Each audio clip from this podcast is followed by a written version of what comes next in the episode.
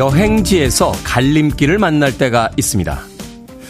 어떤 길에 더 많은 놀라움과 즐거움이 있을까 고민해보게 되죠. 모든 길을 다 갈 수 없는 우리는요, 결국 어느 하나의 길을 선택해야 합니다. 지나간 시간들을 생각해보죠. 가보지 못한 길들이 떠오릅니다. 그 길들엔 무엇이 있었을까요?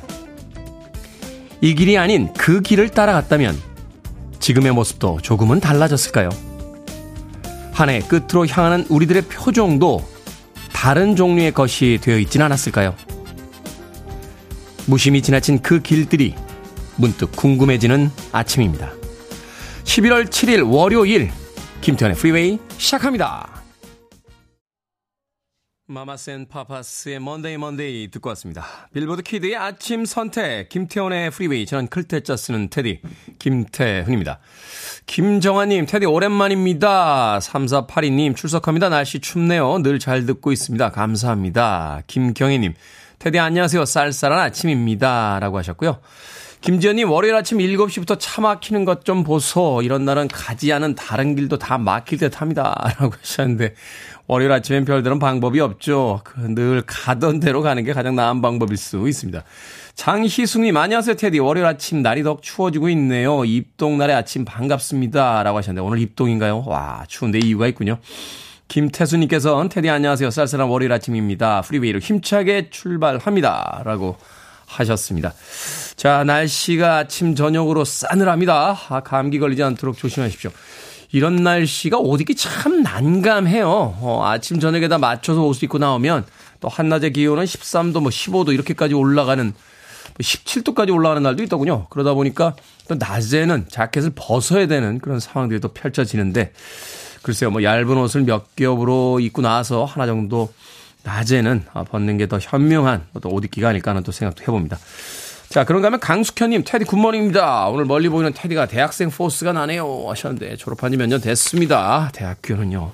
자, 청취자들의 참여 기다립니다. 문자번호 샵 1061, 짧은 문자 50원, 긴 문자 100원, 콩으로는 무료입니다. 유튜브로도 참여하실 수 있습니다. 여러분은 지금 KBS 2라디오, 김태훈의 프리웨이 함께하고 계십니다. KBS 2라디오, yeah, 김태훈의 프리웨이.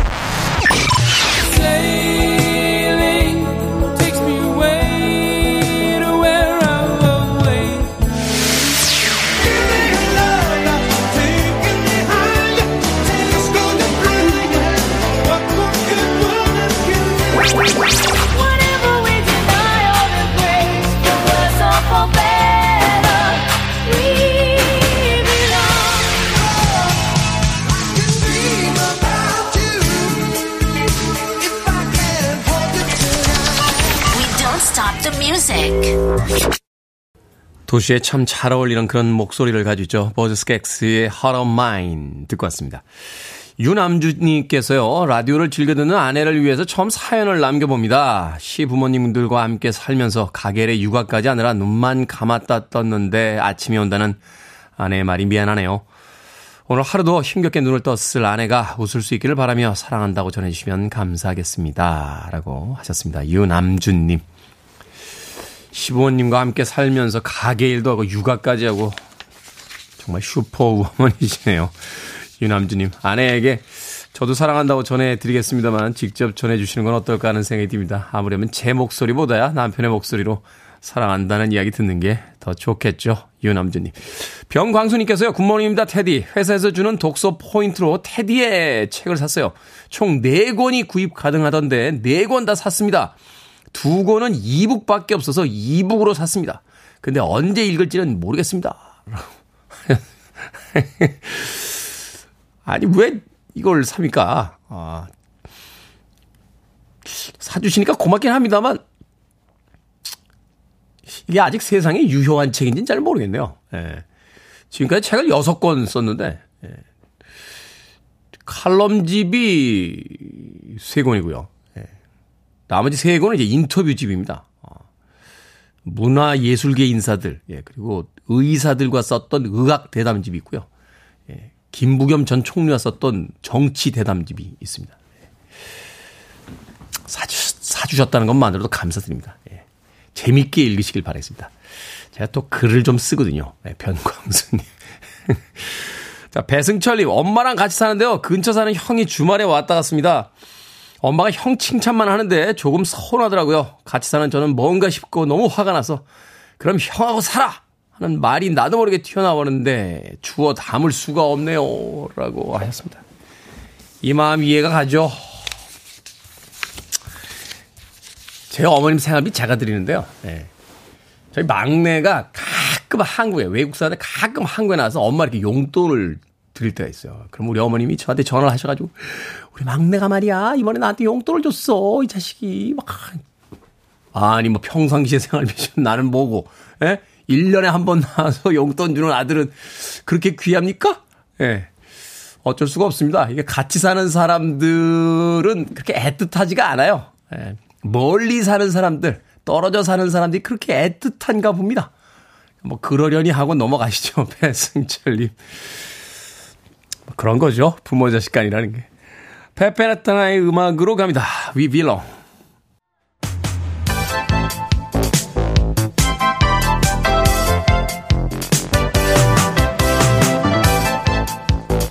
이 시각 뉴스를 깔끔하게 정리해드립니다. 뉴스 브리핑 캔디 전예현 시사평론가와 함께합니다. 안녕하세요. 안녕하세요. 캔디 전예현입니다. 자, 어제 저녁에 열차 탈선 사고가 발생했다고요? 예, 저녁 8시 50분쯤 어제 서울 용산역에서 전북 익산을 향해 출발한 무궁화호가 영등포역 진입을 앞두고 탈선해서 30여 명이 경상을 입고 21명 통증을 우승해 병원으로 옮겨져 치료를 받았습니다. 오늘 새벽 5시 기준으로 일부 열차들이 운행이 지금 중 중지된 상태거나 네. 또는 출발역이 바뀐 곳도 있습니다. 이용객들 확인하셔야겠고요. 자세한 사항은 한국철도 홈페이지 고객센터 코렐톡 앱을 통해 확인이 가능합니다. 자, 이태원 참사와 관련해서 당일의 부실 대응이 계속해서 드러나고 있습니다. 소방청도 신고를 묵살했다고요? 아, 정확히 말씀을 드리면 지금 그동안 알려졌던 소식을 보면 소방청이 밝힌 내용 보면 첫 신고 시점 10시 15분이라고 했었는데 알고 보니 10시 12분이었다는 거죠. 천준호 민주당 의원실이 119 신고자 통화 녹취록을 소방청으로 받아 공개한 내용에 따르면 참사 당일 10시 15분이 아니라 오후 10시 12분 이태원 제1동에서 호흡곤란을 호소하는 신고가 이미 접수가 됐다라는 겁니다. 특히 이태원 제1동은요. 이번 참사가 발생한 골목이 위치한 곳인데 신고자가 119 상담원에게 어, 숨 막힌다 이런 말을 했었고 이태원 이런 말도 했었는데 어, 뭐 잘 안 됐다라는 것이 지금 또 드러나고 있다라는 겁니다. 또 다른 지금 부실 대응도 드러나고 있는데요. 이태원 참사 당시 경찰 기동대가 사고가 발생한 후 1시간이 넘어서야 약 사고가 발생한 지 85분이 지난 오후 11시 40분에야 처음 현장에 도착한 것으로 파악됐다라는 소식입니다. 그런데요, 어, 예전에 헬로윈 기간 보면은 이른바 유흥가의 기동대를 투입을 했었는데 네. 이번에는 잘 안 됐다. 그래서 경찰이 이번 안전사고에 부실하게 대비한 정황이 속속 드러나고 있다라는 지적이 나오고 있습니다. 이런 가운데 지난 5일 또 시민들이 모여서 추모 집회를 열기도 했는데요. 서울 중구 시청역 일대에서 열린 촛불 승리 전환 행동 추모 집회에는 주최 측 추산으로 약 5만 명, 경찰 추산으로 약 9천 명이 참석했고 어, 주최 측은 이날 집회에서 무책임한 정부가 참사를 불렀다며 이른바 윤석열 정부 책임론을 부각시키기도 했습니다. 그리고 이번 주부터 국회 일정이 진행이 되는데 아, 진실 규명을 놓고 여러 가지 회의가 진행될 것으로 보입니다. 7일, 오늘이죠. 국회 행정안전위원회 현안 질의가 진행이 되는데요. 오세훈 서울시장, 김광호 서울경찰청장, 박희영 용산구청장이 출석을 하고요. 또 이상민 행정안전부 장관과 윤희근 경찰청장, 남아영 소방청장 직무 대리도 어, 참석을 합니다. 쉽게 말하면 이번 참사에 대해서 책임이 거론되는 인사들에 대한 집중 질의가 있을 것으로 보이고요. 또 야당에서는 지금 이태원 참사에 대한 국정조사를 강력히 요구하고 있습니다. 하지만 여당인 국민의힘은 경찰 수사 결과를 지켜봐야 된다라는 입장이 맞서고 있고요. 또 8일에는 국회 운영위가 열릴 예정인데 네. 대통령 비서실 등에 대한 국정감사가 열립니다. 이곳에서도 아마 이번 참사와 대응책 또 여러 가지 준비가 제대로 됐었는지 여러 가지 쟁점이 부각될 것으로 보입니다. 당일에 관계자들의 행적을 보니까 자리 비우시고 또 걸어서 몇 분이면 갈 수 있는 기, 그 거리를 차 타고 가시느라고 시간 다 화가 납니다. 어, 그리고 이태원 참사라는 표현보다 이제 12구 참사로 어, 명칭을 바꿔야 된다 하는 이야기가 있죠. 이태원이 잘못한 게 아니니까요. 자, 한국 해군이 일본의 국제 관함식에 참석했는데 우길기를 연상케 하는 깃발에 격려를 해서 논란이 벌어지고 있습니다. 예, 6일 일본 해상 자위대가 창설 70주년을 기념해서 일본 가나가와현 사가기만에서 역대 두 번째 국제 관함식을 개최를 했습니다. 그런데 한국 해군이 여기에 참석을 해서 우길기를 본따 만든 자위 함기가 꽂힌 일본 함정에 거수 경례를 한 건데요. 기시다 후미오 일본 총리가 대형 호위함인 이즈모에 올라 의장대를 사열했습니다. 이 관항식이라는 것 자체가 군 통수권자와 함대와 장병을 사열한 행사입니다. 그런데 관함식에 12개 나라 소속 18척의 함정이 참가했는데 한국군의 경우에는 소양함을 파견을 했고 자위함기가 꽂힌 이지모함에 거수 경례를 했습니다. 그런데 사실 이 행사에 참석하기 전부터 이게 굉장히 논란이 됐던 사안이기도 하고요. 또 한국군은 박근혜 정부 때인 2015년 에, 이 일본 관함식에 참석한 바 있습니다. 근데 당시에도 한국군이 자위함기가 걸린 일본 함정에 탑승한 아베 신조 총리에게 거수 경례에서 예전에도 논란이 된 바가 있습니다. 다만 국방부는 이번에 7년 만에 참석을 결정을 했고 자위함기가 우길기가 다르다. 모양은 비슷하지만 가운데 빨간색 선의 원이 위치가 다르다라고 밝힌 바가 있는데 야당은 이것도 말이 안 된다 이렇게 지적을 하고 있어요. 일본 정부의 공식 입장과 지금 국방부 설명이 다르다라는 건데 일본 외무성은 자위함에 개항된 깃발 사진과 함께 해상 자위대의 자위함기와 육상 자위대 자위대기는 1954년 제정된 자위대법 시행령에 따라 우길 모양을 사용하고 있다라고 일본 정부가 이미 밝힌 바가 있다라는 겁니다. 이수진 민주당 원내 대변인이 브리핑을 통해서 일본 외무성도 자위함기를 범우길기로 인정하고 있는데 윤석열 정부만 우길기를 우길기라고 하지 못하고 있다라면서 우길기를 우길기라 하지 못하는 윤석열 정부는 어느 나라 정부인가라고 비판하기도 했습니다. 예전에 나치 표시 중에서 하겐크로츠라고 있었죠. 꺾어진 철십장. 음. 그 각도가 90도인지 84도인지에 따라서 달라지는 겁니까? 그러니까. 주말에 감격적인 뉴스가 전해졌습니다. 이 어두운 시기에 봉화 광산 매물 사고로 고립되는 광부들이 드디어 구조가 됐습니다. 예, 경북 공화군의 아연 채굴 광산 매물 사고로 고립됐던 두 명의 광부 어 221시간 만에 구조가 됐죠. 4일 밤 11시 3분경 구조가 됐고요. 아, 정말 많은 분들이 수고했다라는 또 희망찬 소식이 전해졌습니다. 광부분들이 지금 병동 2인실에서 치료받고 있는데 회복 속도가 빠른 것으로 전해졌고 며칠 내에 태어날 수도 있다라는 소식입니다. 하지만 이분들이 이렇게 구조가 된 것은 매우 기쁜 소식이지만 어, 또 다른 사고가 나지 않기 위해서는 사고가 난 원인 철저히 규명되고요. 재발을 방지할 대책은 반드시 마련돼야겠죠. 지금 경찰이 원인 규명에 속도를 내고 있다라고 합니다. 경북 경찰청에서 오늘 오후 사고 전담 수사팀 경북청 과학수사과 그리고 산업통상자원부 관계자들과 함께 사고가 났던 광산 현장을 찾아서 합동 강식을 벌일 예정이라고 합니다. 또 지금 예전에도 사고가 났던 부분이라던가 지금 산자부의 뭐 산하기관이라던가 감시해야 될 곳이 제대로 감시를 했었느냐 관리 감독을 했는지도 수사가 될 것으로 알려졌는데요. 예, 기쁜 소식은 우리가 박수를 쳐야겠지만 말씀드렸듯이 이런 사고를 막기 위해서는 원인 규명 철저히 되어야겠습니다. 네. 자, 오늘의 시사 엉뚱 퀴즈 어떤 문제입니까? 예, 앞서 우길기 경례 논란 전해드렸습니다. 아, 욱하네! 외친 분들 많으셨을 것 같아요. 여기서 오늘의 시사 엉뚱 퀴즈 나갑니다. 아욱! 아욱은 먹는 거죠. 그렇죠. 아욱의 잎은 국을 끓여 먹고요. 씨는 이것이라 하여 한방에서 약으로 쓰기도 합니다. 이것은 무엇일까요? 1번 과자, 2번 피자, 3번 사자, 4번 동규자. 정답 아시는 분들은 지금 보내주시면 됩니다. 재미있는 오답 포함해서 모두 10분에게 아메리카노 쿠폰 보내드리겠습니다. 아욱의 잎은 국을 끓여 먹고 씨는 이것이라 여 한방에서 약으로 쓰기도 합니다. 배변 활동에 도움을 준다고도 하죠. 이것은 무엇일까요? 1. 과자 2. 피자 3. 사자 4. 동규자 되겠습니다. 문자 번호 샵 1061, 짧은 문자 50원, 긴 문자 100원, 콩으로는 무료입니다. 뉴스 브리핑 전혜연 시사평론가와 함께했습니다. 고맙습니다. 감사합니다. 피터 세트라입니다. One Good Woman.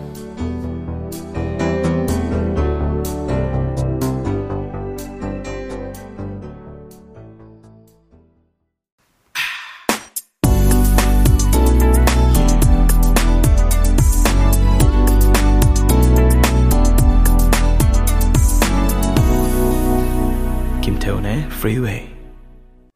특별하게 높은 고음을 쓰거나 아주 화려한 테크닉이 있는 것도 아닌데 참 편하게 노래하는 그런 여성 아티스트입니다. 칼리 사이먼의 All I Want Is You 듣고 왔습니다. 자, 오늘의 시사 엉뚱 퀴즈. 아홉의 씨는 이것이라 하여 한방에서 약으로 쓰이기도 합니다. 이것은 무엇일까요? 정답은 1번, 아, 4번. 동규자였습니다. 동규자. 1번은 과자였죠. 예, 과자가 먹고 싶어서 그랬나. 정답은 4번 동규자. 5812님, 치자. 7166님, 옥동자. 옥동자 씨 참 재밌었는데 요새 뭐 하시는지 궁금하네요. 최인숙님, 더 자자. 더 자고 싶어요. 지금요. 라고 하셨고요. 문대상님, 힘내자. 이제 더 힘내서 살아야죠. 오형섭님께서 저는 남자. 0012님, 유자. 유자차 감기 예방이 좋습니다. 라고 하셨고. 최홍준님 오늘 필 받으셨네요. 어, 여러 개 답을 보내주셨네. 동규 뭐하니? 자는구나. 동규자라고 재밌는 답 보내셨고 또 한편으로는 이기자 이기자 부대 나온 1인입니다. 라고 하셨습니다. 이기자 부대 나오셨군요. 27사단. 예. 예전에 군기 세기로 유명한 아, 부대였죠. 이 부근에 군기 센 부대 많았던 것 같은데요. 어, 3사단, 11사단, 27사단이 몰려있던 지역. 저는 55사단 나왔습니다. 예, 55사단.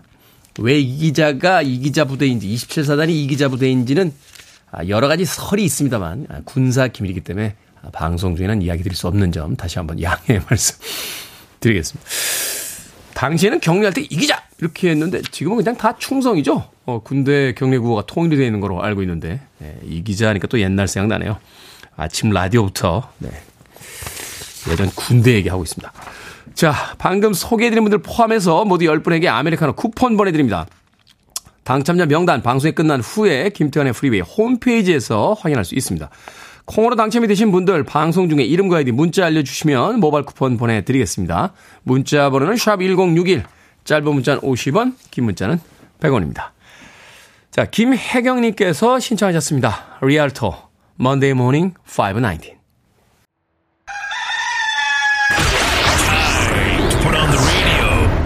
김태훈의 프리웨이 Are you ready?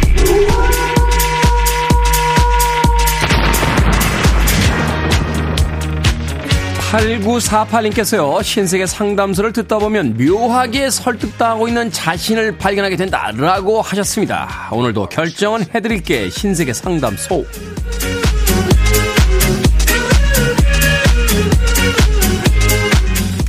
김도희님, 다음 달 초에 3년 만에 초등학교 동창회를 개최한다고 연락이 왔습니다. 날도 추워질 텐데 동창회 가볼까요? 아니면 가지 말까요? 가지 마세요. 갈까 말까 고민이신 걸 보니까 뭐 보고 싶은 사람이 별로 없으신 것 같은데요.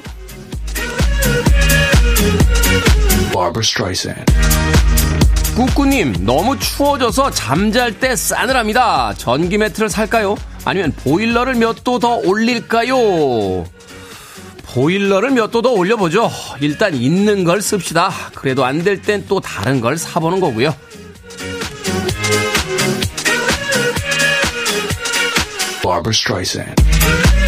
김세인님, 벽시계가 고장나서 바꾸려고 합니다. 전자시계가 좋을까요? 아니면 아날로그식 바늘시계가 나을까요? 아날로그식 바늘시계요. 그냥 제 취향입니다.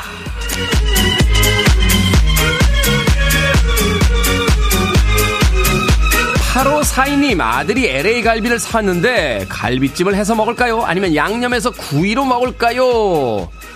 갈비찜 먹읍시다. 날이 추워졌을 때는요, 국물에다 밥도 비벼 먹을 수 있는 갈비찜.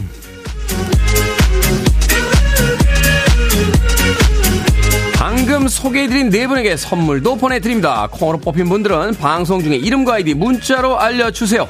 여러분의 고민 계속해서 보내주시면 이 시간에 상담해 드립니다. 문자번호 샵1061 짧은 문자 50원 긴 문자 100원 콩으론 무료입니다.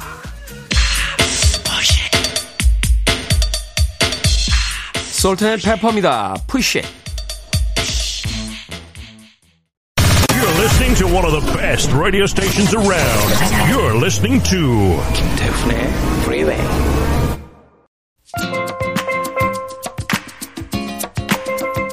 빌보드 키드의 아침 선택 KBS 2라디오 김태훈의 프리웨이 함께하고 계십니다.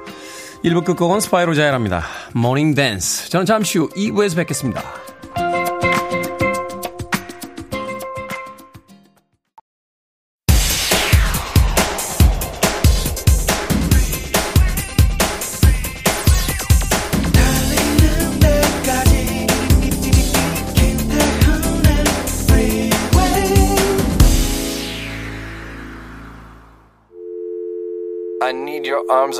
Me. I need to feel your touch.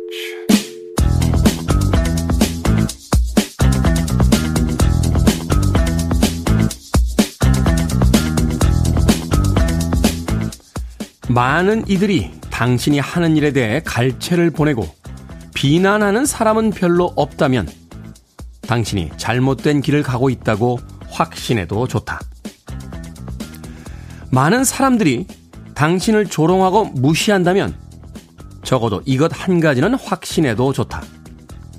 적어도 당신이 현명한 행동을 하고 있을 가능성이 있다는 것이다.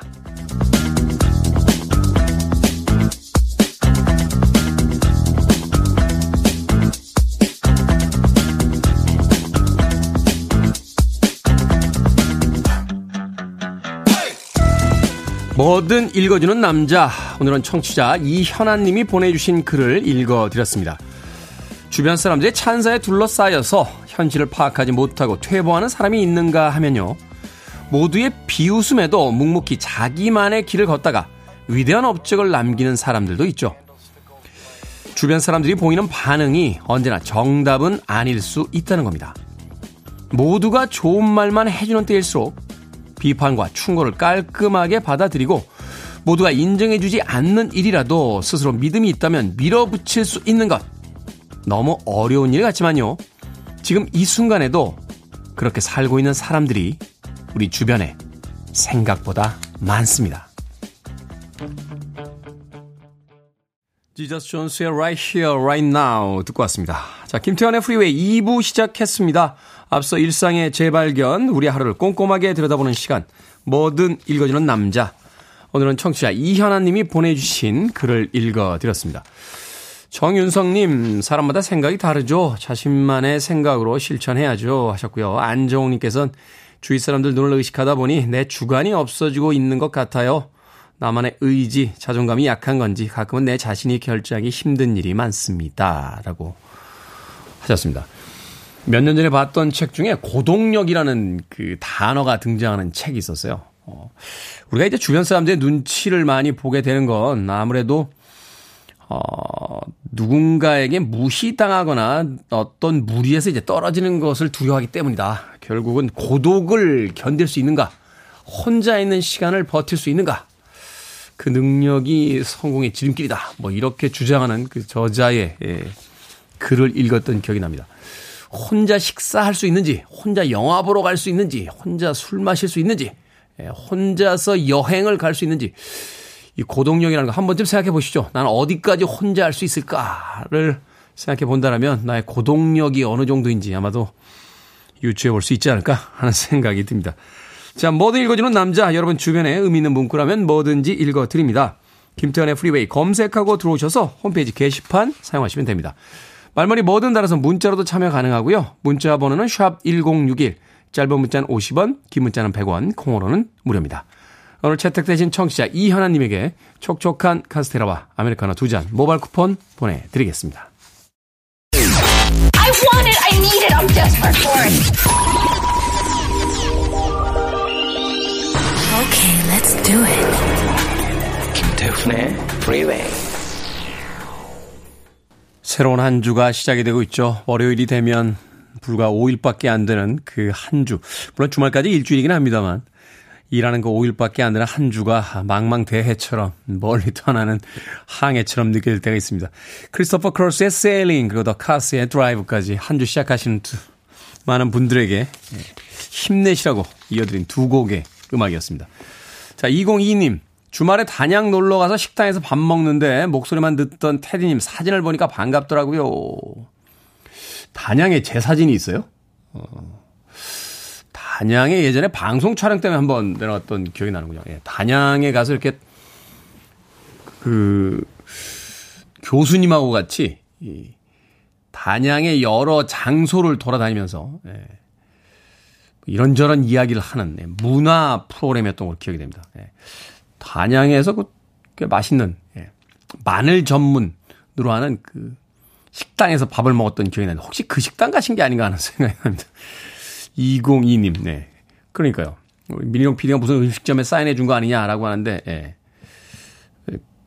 그랬던 것 같아요. 예, 거기 마, 마늘 요리 되게 맛있었던 기억이 납니다. 2022님. 자, 0712님, 테디 궁금한 게 있습니다. 멜로디 아는데 노래 제목 모를 때는 어떻게 찾을까요?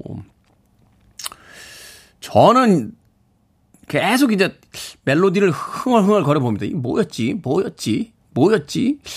제가 이제 흥얼거릴 때는 그래도 아는 노래니까. 근데 이제 멜로디 밖에 모르시는 분들 가끔 계신데. 난감한데요. 음. 저는 그래도 모를 땐요, 전화합니다. 예. 제가 신뢰하는 음악평론가 두 명이 있거든요. 예. 배순탁 평론가하고 예. 김경진 평론가한테 예. 전화. 야, 이게 뭐지? 이게? 하면서 이렇게 흥얼거리면, 아, 형님 그건데요?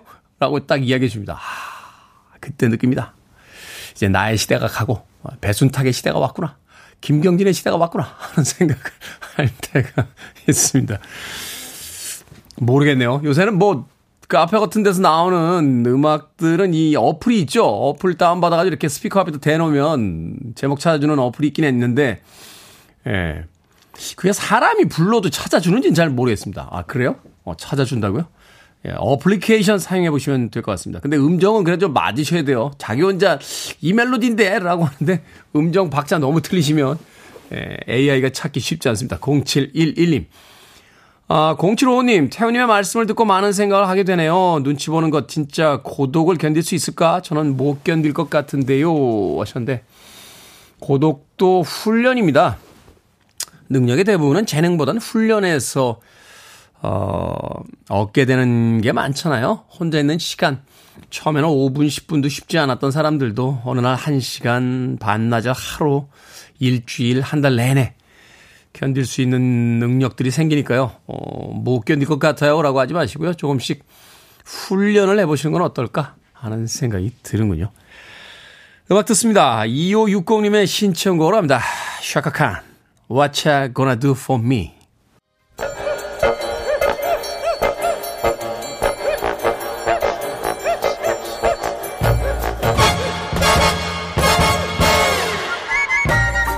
온라인 세상 속 촌철살인 해악과 위트가 돋보이는 댓글들을 골라봤습니다. 댓글로 본 세상.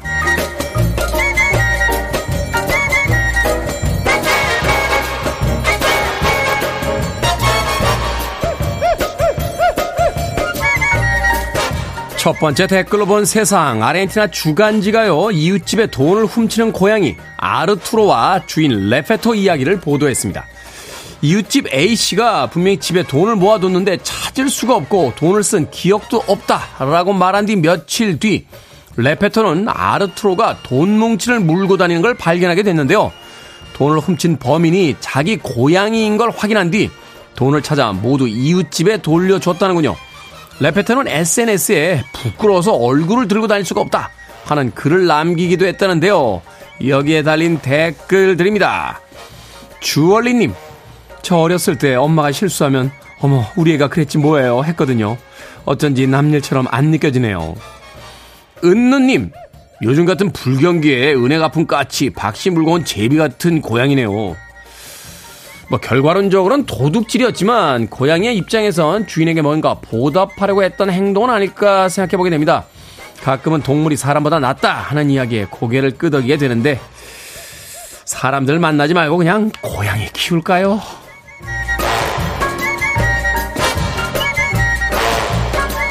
두 번째 댓글로 본 세상. 중국 지하철 안에서 바나나를 먹는 남성의 영상이 화제가 되고 있습니다.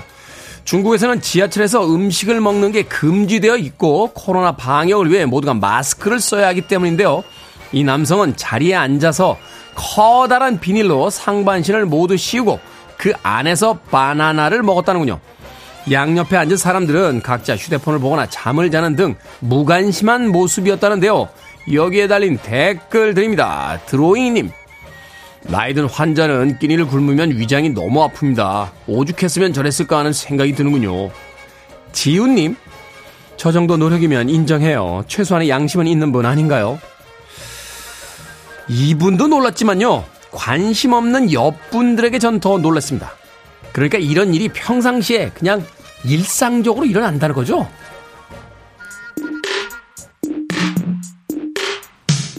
댄 하트만입니다. I can dream about you.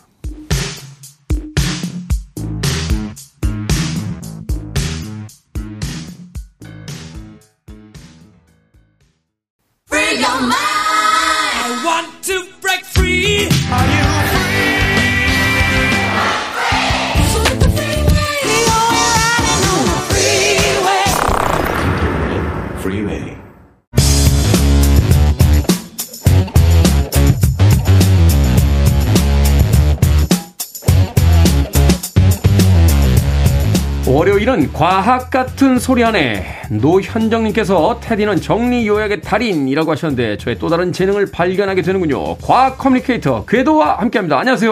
안녕하세요. 궤도입니다.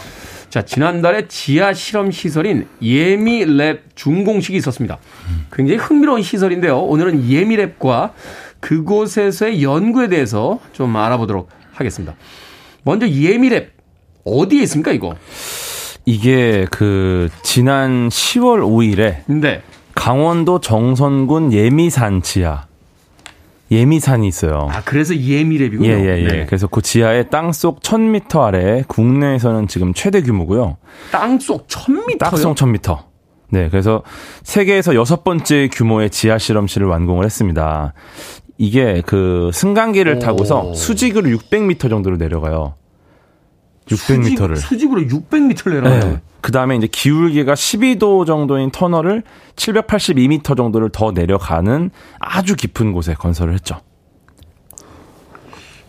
제가 잘 몰라서 그러는데 네. 이걸 이렇게까지 깊은 곳에다 만드는 이유가 있습니까? 이게 결국은 좀 우리가 규모를 엄청나게 크게 하면은 우리가 뭐 여러 가지 방해 요인들을 줄일 수가 있어요. 규모를 아주 크게 만들면 어떤 실험실을. 근데 이제 우리나라 같은 경우는 엄청나게 거대한 규모의 실험을 짓는 게 쉽지가 않기 때문에 최대한 방해 요인을 줄이려면은 아주 깊은 곳으로 들어가면은 좀 낫습니다. 그래가지고 그러니까 이게 웬만큼 깊으면 전선도 지나다니고 뭐 하수도도 있고 네. 아 그렇죠 그렇죠. 뭐 여러 가지가 있으니까 그러니까 그래서 깊게 내려가는 거야? 쭉 내려가는 거야? 근데 뭐 이, 런 데는 사실 전선이나 하수도는 없는 지역이긴 한데 네. 근데 우주에서 이제 굉장히 많은 빛이나 전파들이 쏟아지잖아요. 네. 근데 이것들이 쏟아지는 과정에서 이제 다른 요인들 방해를 많이 받아요. 이것저것 그 노이즈들이 많, 많으니까 우리 이 지상에는 일단 많습니다. 그런 것들이. 그러다 보니까 이거를 아무것 도 방해받지 않는 곳으로 가려면은 깊은 곳으로 들어가야 되고 깊이 들어가면 정말 이 좀 고요한 곳이 됐기 때문에 요 안에서는 그런 방해가 좀 적다. 음. 예. 그래서 이제 아주 깊은 곳에서 하겠다라는 아이디어인 거고 그러니까 얘가 좀 적절할지 모르겠습니다만 일종의 이제 무균실 같은 상태를 만드는 겁니까? 아무 그런 외부적 요인이 접근할 어, 수 없는. 네, 만약에 뭐 생명공학적으로 본다고 하면 비슷하게 볼 수 있죠. 최대한 뭔가를 다 없애려고 음. 아무 그런 미세한 그런 잡음이 없는 곳으로 들어간 거니까. 예. 근데 여기 들어가서 이제 목적이 두 가지가 있어요. 간단하게 네. 말씀드리면은 우주 탄생의 기원을 밝- 밝힐 암흑 물질을 찾겠다. 그 다음에 중성미자가 없는 이중 베타 분계 현상을 관측하겠다.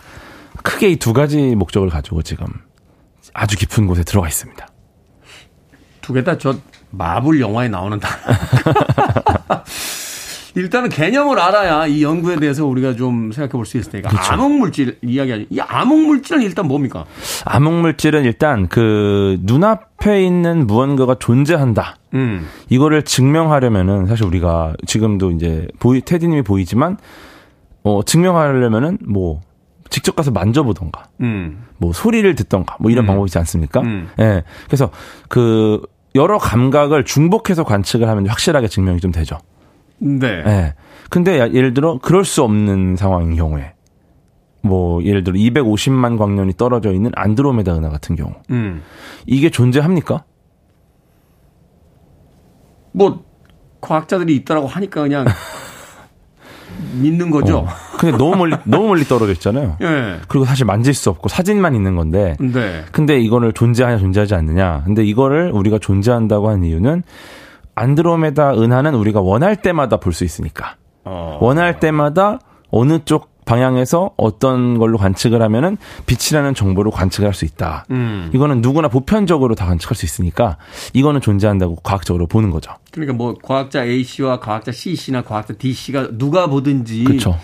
뭐 여러 그 각도에서 보든지 최소한의 장비가 있으면 그 지점을 쳐다봤을 때 동일한 현상을 발견할 수 있으니까 그쵸. 이건 객관적으로 존재한다라고 그 본다. 지나가는 A 씨도 볼 수 있는. 음, 음, 음. 예, 그러니까 근데 만약에 눈에 보이지 않는 물질이 있다. 우주에서.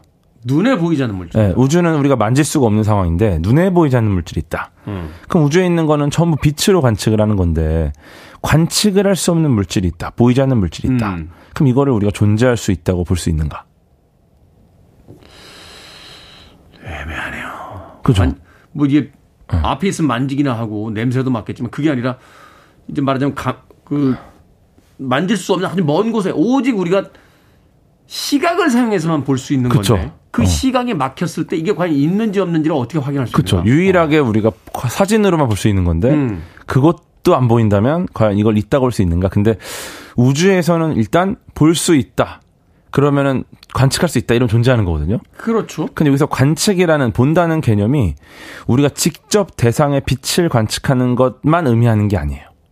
그럼 어떤 게 있습니까? 예를 들어서 어떤 상호작용이 이 안에서 분명히 일어나고 있다. 음. 그러면은 우리가 그 상호작용을 확인할 수 있으면 그것도 우리가 본다라고 보는 겁니다. 음. 네. 그래서 암흑물질은 그 중력과 상호작용을 해요. 네. 그러니까 눈에 보이지는 않은데 않지만 눈에 보이는 애들과 함께 영향을 주고받고 음. 그다음에 눈에 보이는 애들과 영향을 주고받는 과정을 우리가 목격할 수 있는 거죠. 눈에는 얘네들이 직접 보이진 않지만.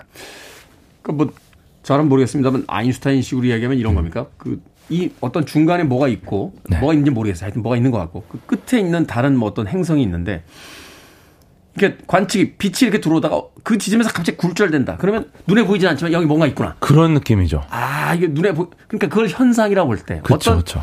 보이진 않지만 어떤 다른 현상에 뭔가 영향을 주고 있으니 여기 그쵸. 뭔가가 있다. 확실히 뭔가 영향을 주고 있고 이게 계속 지속적으로 영향을 주고 있는 게 보이면은 그걸 암흑물질이라고 한다. 그쵸. 그거를 이제 암울질을 보는 건데 요거 말고도 또 다른 목적이 하나 더 있잖아요. 아까 말씀드린. 기억할지 모르겠는데 중성 미자가 없는 이중 베타 붕괴 현상을 관측하겠다. 그걸 제가 기억하겠습니까? 요것도 그냥 간단하게 암흑물질 가격에 설명을 좀 드리면은 그 베타 붕괴는 핵물리학에서 베타 입자가 방출된 현상을 말을 해요. 음. 그래서 양성자가 중성자로 바뀌거나 중성자가 양성자로 바뀌는 과정. 여기서 이제 전자가 방출되면 음의 베타 붕괴, 양전자가 방출되면 양의 베타 붕괴 이렇게 음, 두 종류가 음, 있습니다. 음. 근데 베타 붕괴에서 중성미자가 하나가 나오거든요. 네. 근데 여기서 이중 베타 붕괴는 베타 붕괴가 한꺼번에 두 번 일어나는 과정을 말해요. 이중이니까. 이중 베타 붕괴. 그러다 보니까 중성 미자가 두 개가 나와야 되는데 네. 매우 드물게 중성 미자가 나오지 않는 베타 붕괴가 있어요. 오. 네, 이거를 제가 방금 말씀드린 중성 미자가 없는 이중 베타 붕괴 현상이라고 하거든요. 그러니까 갑자기 네. 달걀을 사왔는데 어떤 달걀을 엿더니 거기 무정란인 거야. 이거 그러니까. 뭐, 뭐 이런 현상들이 네. 이제 벌어지는 경우가 가끔 있다. 그러니까 쌍란이 나오는 경우도 있는데 그러니까. 무정란이 나왔다. 어. 근데 너무 드문 거예요. 근데 어. 이게 아직 전 세계 어디에서도 관측된 적이 없다. 어. 네. 그래서 이거를 관측하기 위한 시설을 지하에 만들어서 이거를 관측하면 아마도 중성미자의 정체에 우리가 한 바, 한 걸음 더 나아갈 수 있지 않을까. 요 목적이 또 하나가 있습니다. 네. 어렵습니다. 네, 오늘 이, 이, 런 것들을 좀 하려는 장, 장비인 거고, 음, 네, 여기랑 추가로 이제 암흑물질에 대한 것도 굉장히 많은 고민을 하고 있다. 네. 네. 과연 그런 이 두 가지 현상이 왜 그 지하 1000m에서만 가능한지 음악 한 곡 듣고 와서 계속 이야기 나눠보도록 하겠습니다. 텔레팝뮤직입니다. Breathe. 텔레팝뮤직의 Breathe 듣고 왔습니다. 김지현님께서요, 베타 붕괴래 지금 멘탈 붕괴될 각입니다. 라고 메타 하는데, 예, 숨 쉬시라고 텔레팝뮤직의 Breathe 들려드렸습니다. 빌보드 키드의 아침 선택, KBS 2라디오, 김태훈의 프리웨이, 과학 같은 소리 안에 과학 커뮤니케이터 궤도와 함께 오늘 암흑 물질에 대한 이야기 나눠보고 있습니다.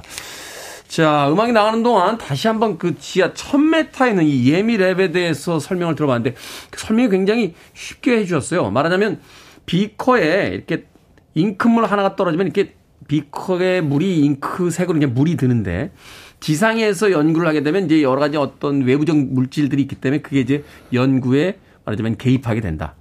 그러니까 이제 두 가지가 있다. 잉크물을 어- 없애버리거나 비커의 물을 호수물처럼 크게 만들면 잉크 하나가 떨어져도 별로 효과가 없을 테니까 영향이 없을 테니까 그런데 이렇게 크게 만들기가 쉽지가 않을 때 어떻게 지하로 내려가서 잉크물이 아예 도착하지 않게 만들어 버린다.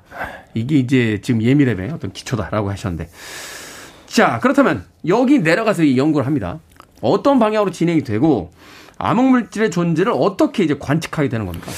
네, 일단은 눈에 보이지 않는 물질이 암흑 물질인데, 음. 근데 이제 우주에 이게 상상할 수 없을 만큼 많은 거예요. 이게 몇 개가 안 보이면은 그냥 그러려니 하는데, 몇 개 안 보이면 그냥 무시하고 살면 네, 되죠. 네. 그냥 안 보일 수도 있겠구나. 음. 그러고 마는 건데, 이제 우주에 이제 별들 있잖아요. 네. 엄청나게 할수 없이 많은 별들, 이게 꽉 차 있지 않습니까? 그 다음에 이제 이 보이는 모든 것들의 무게를 더하면은 우주 전체 무게가 돼야 되는데, 음. 그런데 예를 들어서 우리가 엘리베이터 탈 때도 엘리베이터 정원이 예를 들어 15인승이에요. 음. 그러면은 여기 14명이 탔어. 음. 그러면은 14명이 탔으면은 어 15명이 아니니까 이 정도면 무게가 어느 정도 되겠네. 그럼 15인이 안 되니까 괜찮잖아요. 그럼 음. 이제 이 근데 만약에 15명이 타서 16명이 탔어요. 그러면 이제 제한된 무게가 넘잖아요. 네. 그럼 어 보이는 사람들 수가 16명이니까 아 이건 한 명 내려야 된다. 이런 판단을 우리가 하잖아요. 네. 그게 보여야 되는데 지금 어떤 상황이냐면은 엘리베이터에 혼자 탔는데 정원초가 벨이 울리는 거예요. 무섭다. 예. 네. 그래갖고 아, 무섭다, 갑자기. 어 우리가 우주 전체 무게로 알고 있는 거에 비하면은 보이는 무게가 너무 적은 상황. 아, 그러니까 계산을 해봤더니 눈에 보이는 거에 비해서 우주 무게가 너무 무거운 거군요. 지금. 너무 무겁죠. 그러니까 눈에 보이지 않는 뭐가 있지 않겠어? 그러니까 너 그것도 너무 많은 거예요. 어느 정도냐면 우리가 이제 정체 불명의 택배를 하나 딱 받아요. 어. 근데 이게 진짜 무거워요. 거의 응, 뭐 안에 응. 사람이 들어있나 막이 정도 응, 무거운 응, 거예요. 응. 근데 딱 받았는데 이거를 이제 정말 낑낑거리면서 들고 와서 택배를 딱 열었더니 음. 안에 아무것도 없는 거야. 그럼 이게 여러 가지 해석이 있죠. 자세히 보니까 코, 코, 콩알 만한 돌멩이가 하나 있어. 콩알만 도네. 그러면 이제 이 돌멩이가 엄청 무겁나? 그 사실 우리가 아무리 무거워도 상식적인 선에서 무게가 있잖아요. 아무리 무거워도 이게 크기와 부피를 그러니까. 계산하면 대략적인 물질의 그 어떤 대, 대체 어떤 기준적인 어떤 무게가 있으니까. 그러니까 밀도가 아무리 높아도 이게 인간이 만들 수 있는 밀도가 있으니까 이게 뭐 그렇죠. 어. 근데 이게 이게 첫 번째 돌멩이가 무거울 수 있다. 아니면은 묵직하게 느껴지는 건 그냥 내 기분 탓인 거고 실제로는 그냥 우리가 무게를 잘못 잰 거 아니냐. 음. 그럴 수 있고 세 번째로는 이 나머지 공간이 보이진 않지만 뭔가로 꽉 차 있다. 이런 것들이 지금 여러 가지 가설이 나오는 건데 이게 지금 우리가 보고 있는 우주가 바로 택배 상자인 겁니다. 이야, 이거 어렵네요. 이거 말하자면 이제 우주의 ghost, 유령을 찾는 어떤 그런 그런. 프로젝트라고 이렇게 볼수 있는 거군요. 근데 이게 조금만 무거우면은 돌멩이 무게라 볼 수도 있는데 음. 지금 어느 정도냐면은 우주에 보이는 것들의 무게의 총합이 전체 무게 5%. 아니, 그럼 안 보이는, 네. 안 보이는 물질이 95%가 있을 수 있다는 네, 거예요? 우주 전체 95% 무게가 눈에 안 보여요, 지금. 이거 비율은 조금 제가 단순화를 한 겁니다. 예, 근데 어. 그러니까 예를 들어서 성인 두 사람이 들어있을 만한 무게의 박스를 갖고 왔더니 상자를 열었더니 조그만 아령이 하나 들어있는 상황인 거죠. 그러니까 이제는 눈에 보이는 것만으로는 설명이 불가능한 상황이 됐어요. 야, 그렇다면 이제 천체 물리학 같은 경우도 참 난감한 상황일 수도 있겠는 게 뭐냐면 우리가 어떤 세상을 이해하려면 적어도 과반 이사를 연, 연구를 해봐야 그렇잖아요. 어, 이건 뭐야? 라고 어느 정도의 정의를 내릴 수 있는 건데 아무리 샘플을 추출해도 샘플의 숫자가 너무 작으면 우리가 설문조사를 할 때도 그렇잖아요. 어, 정치적 성향에 대해서 물어봤습니다. 자, 10명 조사했습니다. 인구가 4천만이 넘는데 근데 결론을 못 내리죠. 10명 조사해 낼 수, 내릴 수 있는 건 아니잖아요. 그렇죠. 근데 우주를 연구하는데 5%밖에 보이는 게 없어서 그러니까. 5%만 그것도 5%도 다 연구할 수 있는 것도 아니고. 그러니까 우리가 연구하고 있는 것들이 5%밖에 안 된다는 거예요, 지금. 그러면 우주에 대해서 우리가 내리고 있는 정의가 왜곡되거나 틀렸을 경우가 굉장히 높다라는. 네. 그래서 지금은 아예 암흑 암흑 물질의 그 세상을 따로 연구하는 분들이 또 계세요. 아예 암흑 물질이 전혀 다른 형태의 무언가로 존재하나? 그래서 암흑 암흑 블랙홀 음. 이라든지 암흑 물질 세계에만 존재하는 또 다른 천체가 있지 않을까? 음. 뭐 이런 고민하면 되시고. 근데 이게 발견한 게 되게 재밌는 게 어쨌거나 뭐 투명 인간이 볼 수 있는 방법은 가만히 있으면 안 보여요. 음. 근데 투명 인간이 우리 테디님하고 같이 커플 요가를 하는 거야. 요가. 그러면 테디님이 혼자서는 할수 없는 자세를 구사할 거 아니에요. 그렇죠. 이렇게 유지태 씨가 올드보이에서 그러니까. 전갈 자세 이런 거. 이거는 보이지 않는 파트너가 도와주고 있다. 아, 누군가 발을 잡아주고 있구나. 이런 식을 알아냅니다. 예를 들어 회전하는 나선 은하를 보면은 이게 중심부인 머리와 가까운 부분은 빠르게 도는데 먼 쪽은 느리게 돌아야지 정상인데 그렇죠. 근데 먼 쪽이 전혀 힘이 약해지지 않고 빠르게 돌아요. 이 말은 뭐냐면은 무언가 보이지 않는 질량이 이 먼 쪽을 빠르게 돌도록 도와주고 있는 거다. 마치 있다. 커플 요가처럼. 아. 예. 그래서 이제 암흑 물질에 대한 게 이런 식으로 발견이 되는 거죠. 야, 재밌네요. 재밌죠? 바로 이런 연구를 하기 위해서 지하 1000m의 지금 예미 랩을 만들고 있다. 그쵸. 이 암흑 물질의 정체를 조금 한, 한 걸음 다가가기 위해서 노력을 하고 있다. 그렇군요. 이거 완전히 완성됐습니까? 이게 그래서 그 지금 일단은 이 팠고요. 지었고요. 이제 시작을 해야 되죠. 그래서 그래서 일단 그 지하를 파서 공간은 만들고 외벽은 해놨는데 이제 그 국민들의 응원이 필요하고 이제 차근차근 시작이 될 겁니다. 아, 그 장비나 이런 게 들어가야 되는데 이거는 아직 그것도 이제 일부는 좀 들어가 있는데, 예, 근데 이제 아직도 할 게 많죠. 그래서 아마 이 암흑 물질이라고 제가 말씀드렸지만 암흑 에너지와 암흑 물질로 구분해서 지금 이야기를 하고 있고요. 네. 사실 이거에 대해서 굉장히 많은 이야기가 나오고 있어요. 그래서 또 들려드릴 기회가 있을 겁니다. 네. 우리들의 관심이 있을 때 또 예산의 어떤 편성부터 시작해서 많은 또 지원이 있지 않을까. 과학 같은 소리 안에 오늘은 지하 실험 시설 예미랩에 대해서 알아봤습니다. 지금까지 과학 커뮤니케이터 궤도 함께했습니다. 고맙습니다. 감사합니다.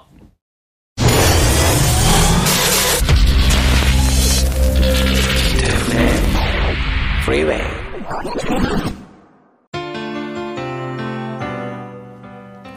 KBS 이라디오 김태훈의 프리웨이 오늘 방송 여기까지입니다. 오늘 끝곡은 1501님께서 신청하신 웨스트라이프의 My Love 듣습니다. 편안한 하루 보내십시오. 전 내일 아침 7시에 돌아오겠습니다. 고맙습니다.